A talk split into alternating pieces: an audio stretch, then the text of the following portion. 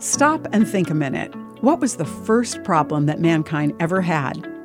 I'm Bonnie Sala with Reset.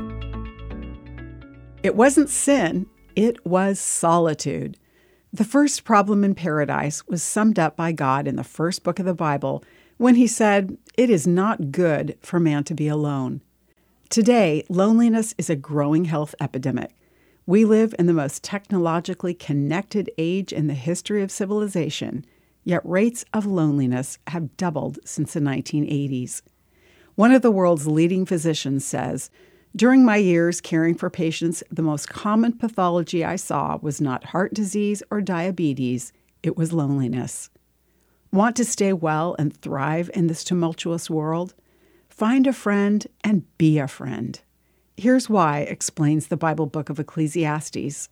Two people are better off than one for they can help each other succeed. If one person falls, the other can reach out and help, but someone who falls alone is in real trouble. Technology gives us a false sense of connection. Real friendship involves presence in each other's lives. A real friend, say the Proverbs, sticks closer than a brother. Are you a friend who shows up, not with advice or gifts, but with open ears and arms? The gift of presence is the most important part of any friendship. Who in your life needs your presence?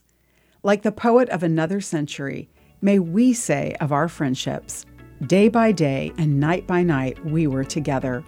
All else has long been forgotten by me. I'm Bonnie Sala with Reset. To read, share, or hear this again, or to find more resources like this, visit guidelines.org.